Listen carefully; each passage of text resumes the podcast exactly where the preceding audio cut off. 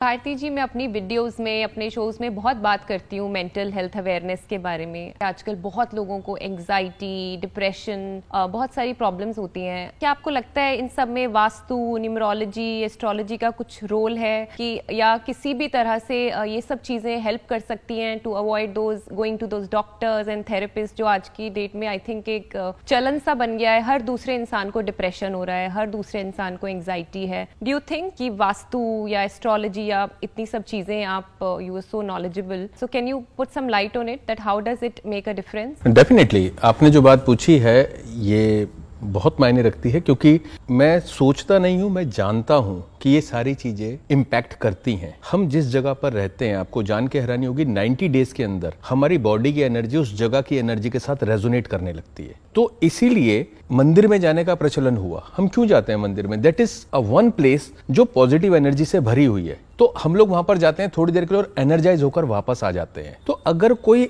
ऐसी विद्या हो जो आपके घर को मंदिर की तरह बना सके, इसीलिए हमेशा बताते हैं कि जो वास्तु एक्चुअली मंदिरों के लिए ही बनाया गया था, वो तो बाद में राजाओं ने यूज़ किया और बाद में वो लोकल पब्लिक के लिए यूटिलाइज होना शुरू हुआ। तो हम लोग अपने घरों को अगर पॉजिटिव एनर्जी से भरा हुआ बना सकते हैं तो ये सारी प्रॉब्लम्स जो आपने डिस्कस की हैं, वो डेफिनेटली कम हो जाएँगी।